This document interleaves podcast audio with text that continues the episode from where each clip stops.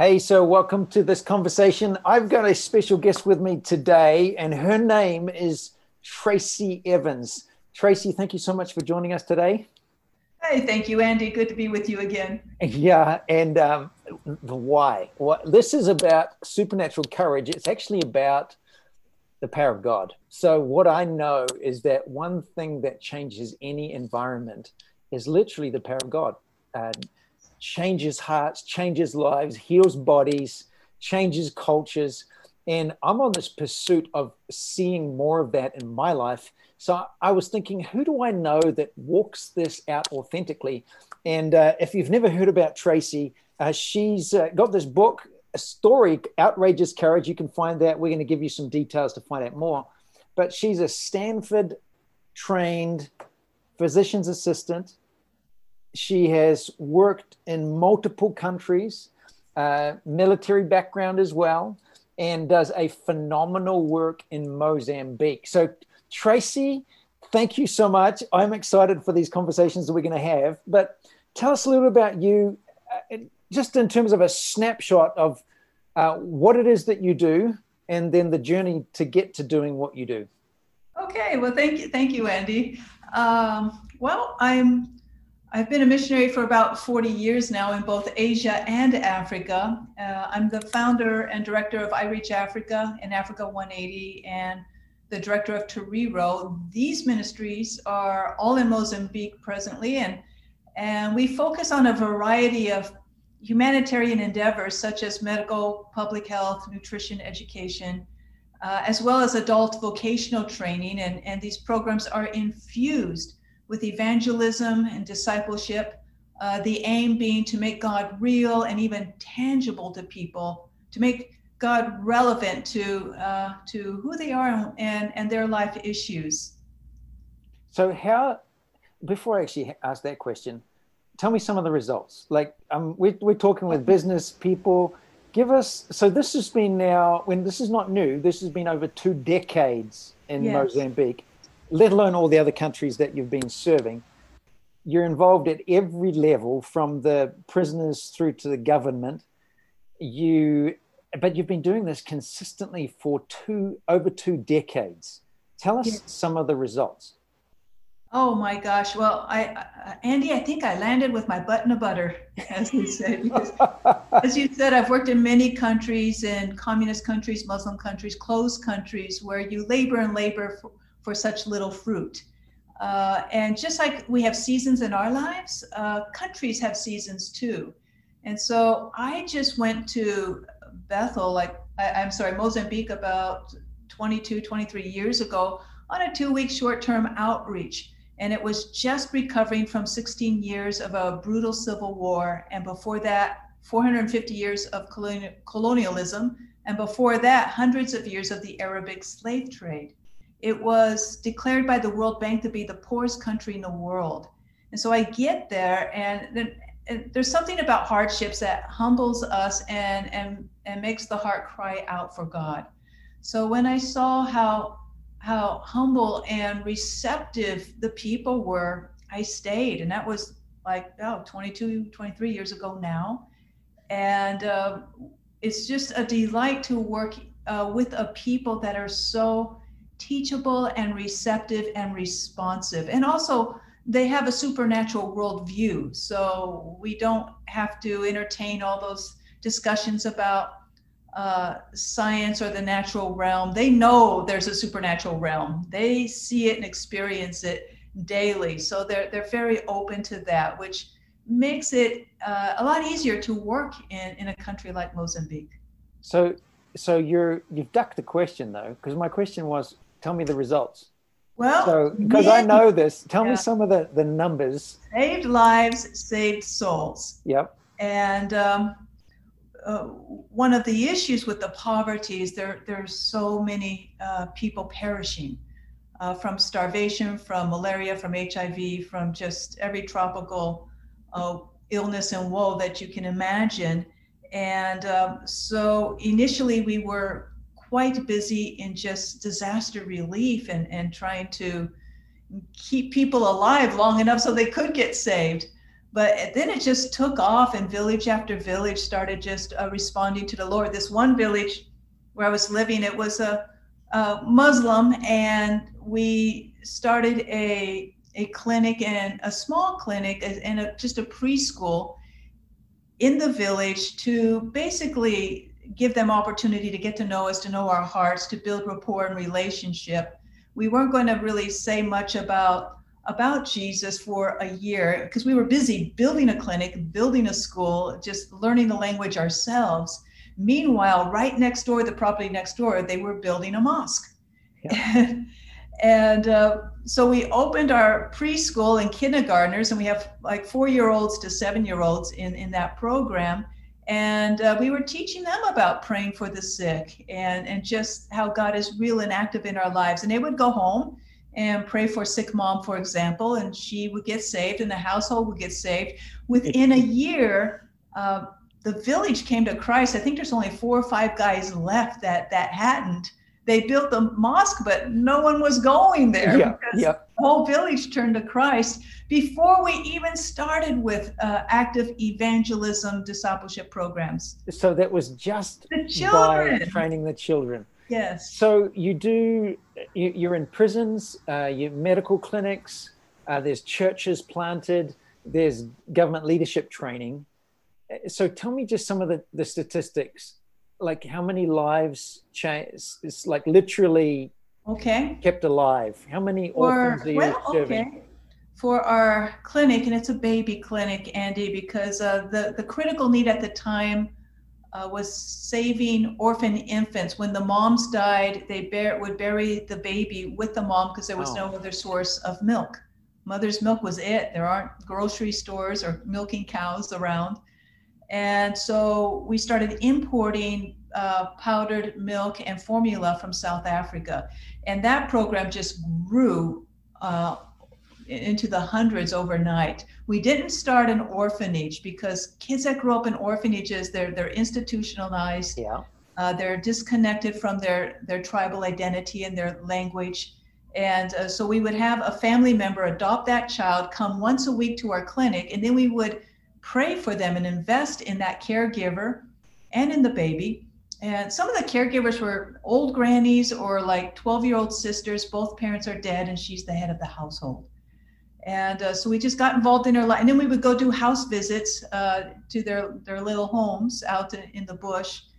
And shoot, I stopped counting about three years ago, but as of then, we had well over, we have saved over 7,000 orphan infants from about 47 villages around us. And in every village, we save a child.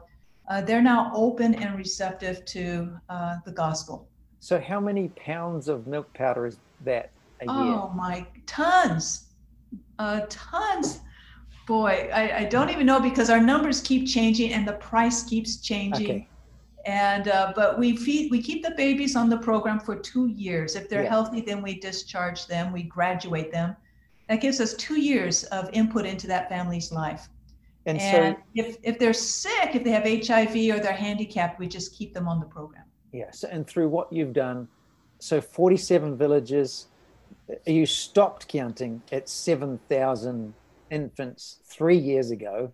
Yeah, so it's, it's well over 8,000 by now. But then the babies that are really local, walking distance, uh, uh, as they grow up, then we started preschools and kindergartens. Okay, so and how many then, preschools and kindergartens now? Uh, we have a preschool and kindergarten right next door to the first clinic and that was the Muslim village.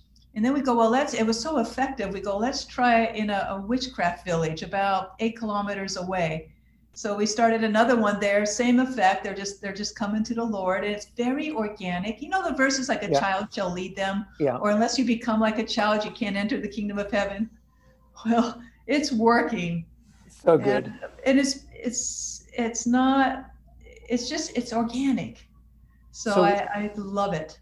I love this. So, I mean, there's 22 churches planted. There's the list is on your website. It's I, the letter I, reach reachafrica.org. Is that correct? Yes, I reach ireachafrica.org. Okay.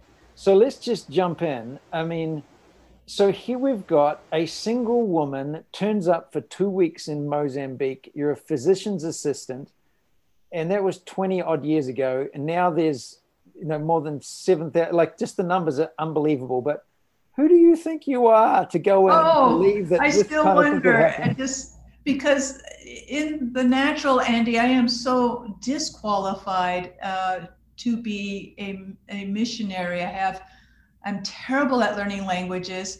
I travel a lot. I've worked in 65 countries now over the years. I get lost everywhere I go. I, I throw up on planes, trains, but I get motion sick. I just don't have the natural qualities. but I do have a, a, just a rabid love for Jesus. Yeah. And I said, I'll follow you wherever you go. And then others uh, joined me along the way. And we, it, I, I wasn't seeking to start anything. It just kind of is it's kind of like, you know, a guy and a girl fall in love, they get married, and all of a sudden these kids start popping up. And where did they come from? You didn't even plan it. Yeah. And so staff started popping up and and each with their skills and abilities and uh, their zeal, their anointings and, and giftings. And fruit just started happening. So, I, I mean, I love a couple of things. One is just your willingness, just this courage to go. You just believe God. And I love that John 14, which says that um, very truly, I say to you, Jesus saying, He who believes in me, the works that I do, they will do also, and greater works. And you walk that out. You just live that out. But tell us, you mentioned milk powder that you go down to Africa, South Africa this is stories in the book here too. Tell us the story about uh, you getting powder, coming back, and following the bus that flips up, and what happened. Oh my gosh, uh, I think I know the one you're talking about. Uh, I was um, on the highway in South Africa, following a a, a, a mini bus that was moving you know, migrant farm workers and taking them home. I am about an hour away from the Mozambican border, and we're going uh, about we're going fast, 60 miles an hour. I was at 100 kilometers an hour, and they got a flat or something and rolled and flipped. And the first thing I saw, I'm right behind it. The first thing I saw was two women. They had babies in their arms. They were in the front seat, just shoot through the windscreen and land on the ground and tumble, tumble, tumble. People were going out the windows and the vehicle kept rolling and finally comes to a stop. Very busy highway. A lot of people stopped to help. But I have um, a white Land Rover with and with red duct tape. I put a cross on it to help me get through the border without complications. And I have a an ambulance uniform, but there's not a band-aid in the vehicle. Yeah. I mean, I was just trying to, you know, because you go through the border and they want bribes and such, and I won't pay bribes. So I thought maybe that would help. so people think I'm an ambulance and they're looking to me for direction. And I'm, I, Andy, honestly, I just went into medical mode and I sent people up on both sides of the road to block traffic and to call. So, um, so I'm triaging, and the first Afrikaans woman that came, like, how can I help? But no one wants to touch the patients because they're bleeding and they're afraid of AIDS and such. And there's not a lot you can do to help uh, an accident victim if you don't touch them. So I just said, Do you believe in God? Yes. Sit here, just pray that God uh, spares lives today. I wasn't, honestly, I wasn't even thinking of a miracle because I'm in medical mode and I'm just triaging. Well, uh, a few minutes later, she yells at me across oh, I'm about 20, 30 feet away and says, Sister, come over here and help this woman. I go, No, that woman's dead. She was laying on her back, her head was turned around, her eyeball was out on its cheek, no pulse, no respiration. And I said, She's dead, and I've got all these others to look after. And she goes, No, she's breathing again. Just then the woman sits up. Now I had thrown a, a uh, jacket uh, over her head. Hang on. Now, just, just so people realize, I'm talking to a a Stanford trained physician's assistant. I'm not just talking about to anybody. So you have checked, you've done what you need to do. This woman is dead. Yeah, her neck's broken. She's laying on her back, but her face is in the dirt. Yeah, this is brutal. And, okay. And um, and she sat up, freaked us all out. Everyone starts screaming. and many running, you know, and it freaked me out too. I kind of tiptoed over to her and I pulled the jacket off her head and jumped back. And um, her eyeball was back in its socket and she was coughing up some blood, but she was alive again. So and I was like, pray for your patient. Now, now we're going to pray. Pray.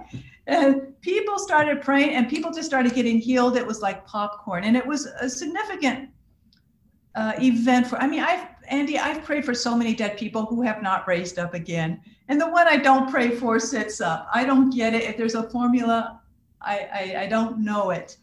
Uh, but it was a time when I had been really discouraged because I had been praying for a lot of people and just not seeing much and or seeing fake stuff. Like it's hot, someone passes out and the crowd goes, Oh, they died. And as soon as they're prone, the blood rushes to their head and they wake up, Oh, they're raised to life again. Yeah, I saw no. a lot of phony stuff. So I was discouraged. But this woman, she was dead, dead. And then others were just getting healed. We had five uh, traumatic uh, head injuries, five unconscious patients. They all woke up and and they have cell phones so they're calling their family to come pick them up. Before the ambulance got there most of them had already left. Oh my so gosh so that that was just a wild and then i get to the border i'm late and i have blood all down the front of me and they go oh are you okay? And i go yeah it's not my blood there was just an accident. And they go you may go ma'am you may go and they ushered me through with my hundreds of uh, pounds no thousands about 2000 pounds of milk and yeah so that and i make the i was making these runs about every month to south africa. Now we're able to buy it locally so it's not as arduous. So in all that you've done how important is the power of god? It's it's vital but i like to define it if i may because yeah. um, miracles power um, uh, people have different ideas on what that looks like when we say power, we often think of forcing our strength or our, our will upon another. And the miracles are just a byproduct of simply staying close to Jesus. And the focus is, is walking with Him. And then He begins to invade our natural world and our natural lives in, in miraculous ways. And I actually just shy away from words now like miracles and powers and the supernatural and um, I just want more of Jesus. But the realm of heaven uh, is different than the realm of earth. And as it's import, we import heaven into earth, supernatural things do happen. But the power that I love most, Andy, is is just those supernatural displays of love and, and compassion and the and that's the root of the power. It says Jesus looked on the crowds, he had compassion on them. And then it's the food multiplying and the sick being healed. So I, I know a lot of people seek power for power's sake or miracles for miracle's sake, and instead of just seeking him for his own sake. So yeah, I, I the stories I like to tell are those supernatural demonstrations of love that change the heart and change a community. So tell us one of those stories. Oh, well, let me brag on someone else for a little bit. Her name was Becky. And um, you know that book, The Five Love Languages? Yeah. Well, Becky was fluent in them all, whether it's gifts or words of affirmation or acts of service or quality time or, or physical affection. She was about 58 years old when she came out to us and a fairly young Christian from a horrible past, but just fully, just full of Jesus and leaking Jesus on everyone she went. So she comes to Mozambique, doesn't know a word of the language, doesn't know the culture. And we drive into this uh, extremely poor village. And, and the village leaders come out to meet us and say, hey, again, they see the, the red duct tape on my door. Yeah, yeah. So we have a woman and she's really sick. Can you help her? So, and again, I had no medical supplies at the time, but we go and we're white and strangers. So the whole village comes to watch. Well, as we're approaching her little grass shack, the stench was overwhelming. There's a cloud of flies over it. And we, we get in there. She was laying on a dirt floor, semi conscious. Um, she only had a, a capulana around her, um, um, a sarong, like and it was stiff with feces and urine. Uh, she was dying. And so Becky and I go like, wow, look at all these people. Let's pray for her. She'll get healed and and they'll come to Christ. So we pray for her and nothing happens. And we pray again, nothing happens. Now, Mozambicans, a lot of them are afraid of dead uh, spirits. Okay. They don't want someone dying unhappy because they think they'll then haunt them in the village thereafter. And uh, so often they'll take someone dying to a hospital or somewhere else where they die somewhere else. Okay. Now, honestly, everyone mostly dies unhappy. You're in pain, you're scared. So they say, hey, uh, you have this truck and there's a town about an hour's drive from here. Will you drive her to the hospital? And since she wasn't getting better, we said, yeah, we can do that. Now I'm thinking, how do we pick her up and get her in the truck? And she's going to get diarrhea on everything. But Becky doesn't think that way. She just grabs the lady up in her arms. The woman was emaciated. She just weighed a feather. And she carries her to the truck with diarrhea just running down the front of Becky. And as she she starts to put the woman in the back of the, the truck, but it's a bumpy road and the woman was in pain and she was groaning. So so Becky gets in the trunk and has the woman sat on her lap Wow. uh, to cushion her on the trip with her own body.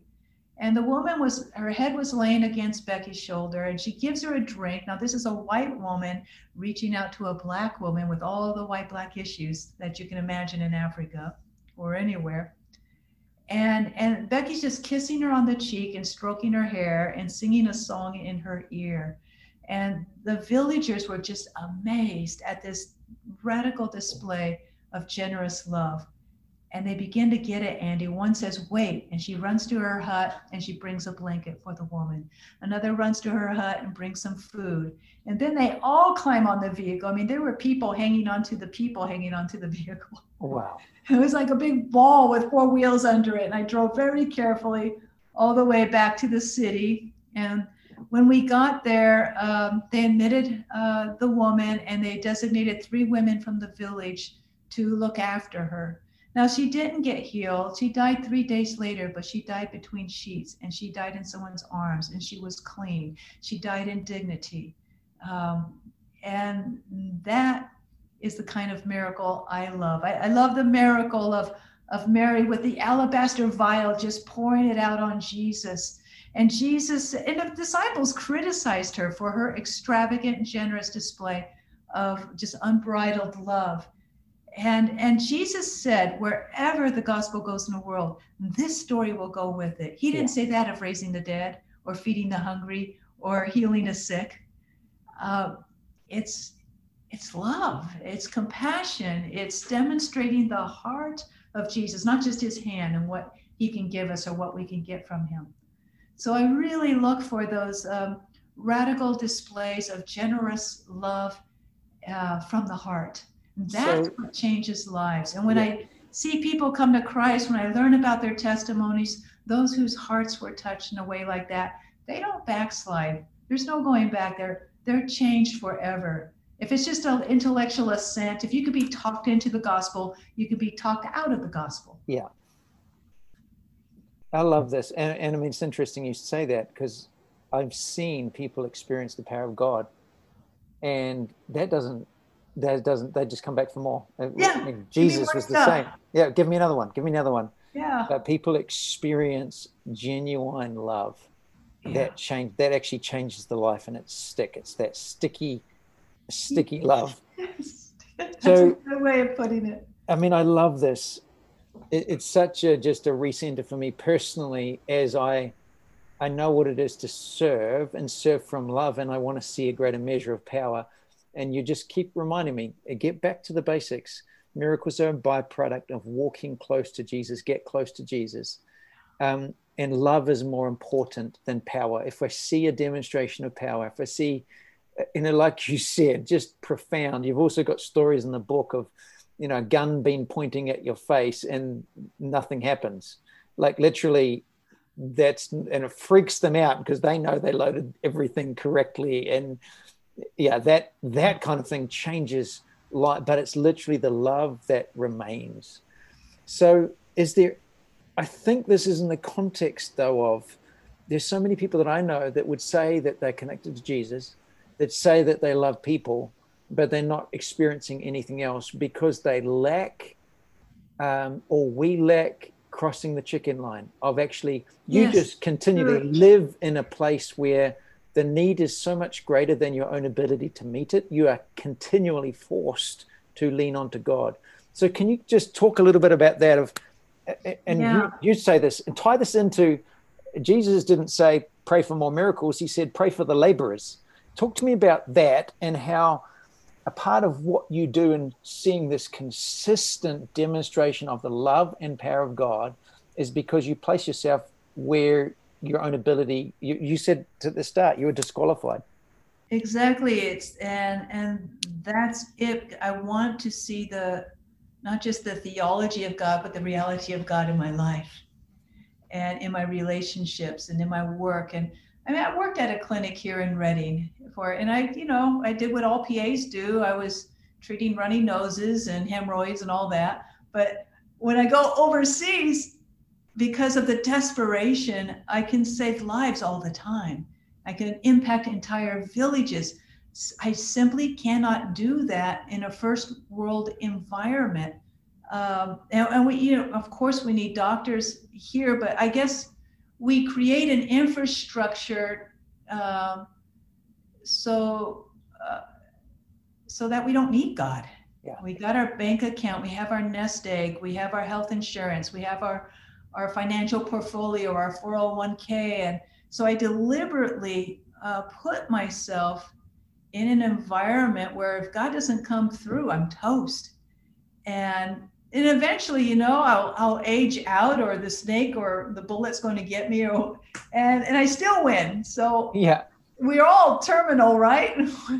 So, And- so I'm like, so plug this. Like, this is just perfect. If if you're listening or watching this, and and you're looking after runny noses, and the same you could actually be saving lives. I'm not saying that the runny nose is not important, but just that same gift of your life could be multiplied a thousand times over, and more important than actually accomplishing something, it's actually the journey of faith. Yes. Um, and you don't have to go overseas to do that. That's I mean, there are homeless in your town. Who's that scary person? that So- is so on that provoke me. So Huh? Tracy, provoke me. Like Yeah, provoke yeah. me or those listening to how would you take somebody that is a comfortable follower of Jesus and provoke them into engaging in the well-being of their neighbor, their city, their community, or overseas? It doesn't have to be. It's just getting uh, ourselves out of our comfort zone. Because our comfort zone, I mean, we all need comforter, uh, comfort, but God actually provided that for us. His name is the Holy Spirit. He is the comforter. Yeah. And but we tend to want comfort from other sources, from from entertainment, from you know ease, from financial security, which is an illusion. There is no such thing as financial security. It, it, there, this world's currency, it's all fiat, it's all fake, and and so it's just putting ourselves in in the way of someone that is desperate and seeking and the homeless are everywhere the poor are everywhere. They're not just in asia or africa. And or uh, really digging in and partnering with someone who maybe you can't go because of age or health or whatever just partnering with with so like i am i'm single i've never married i don't have kids. I am not honestly i am not a baby person. And so how did i end up saving 8000 babies 7000 yeah. babies I partnered with someone who was. This gal was uh, had a very maternal heart, and she was a nurse, and um, she had that gifting, but she couldn't uh, buy the land, build the clinic, uh, hassle with the government officials to get it all legal, and but together we were able to save all these children. Whereas individually, even with our combined efforts individually, it would not have worked. So I actually I I have a heart for Afghanistan. I doubt that I'll ever get there, but I know missionaries who are there. So I'm a missionary that's supporting missionaries Yeah. in places I I want to have an impact.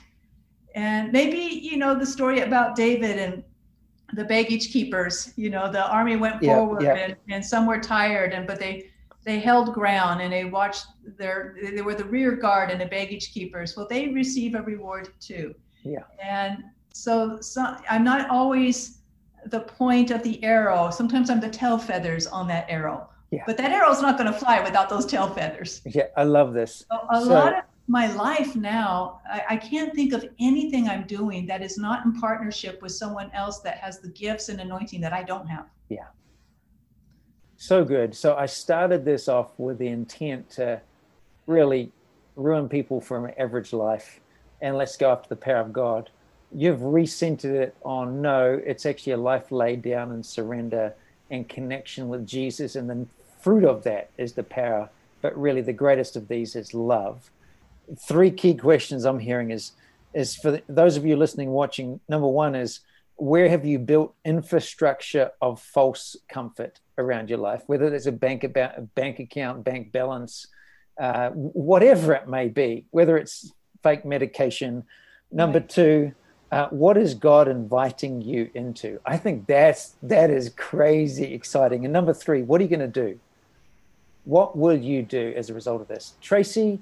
uh, I know that you guys are wide open for people to join, jump in, and like yes. if people are listening to this, they can actually get trained, equipped, and deployed with you to do and be a part of your team. So number one, there. Number two, you need people. Personally, my wife and I and our family have supported you, and I just think it's one of the most fruitful investments of what we've got to do because of the life mm. changes as a result and I get to I know you, I watch you, I see you. It's like you're the real deal. So number one, if I want to say I'm in, sign me up. I want to be a part of this, and I want to like like step into a life crazy life like Tracy. How do I do that? And then number two, how do I support you financially? Okay. Uh, the easiest way is to go to our website, ireachafrica.org, and look at the icon you like and push it and it has all the information about our different programs or how to get involved or how to apply. We are not presently taking short termers. Um, uh, just in some places, those work really well, like Zimbabwe, because Zimbabwe speaks English. They're trained in Western ways, they're bicultural. Mozambique, we're working with very uh, primitive tribal uh, communities.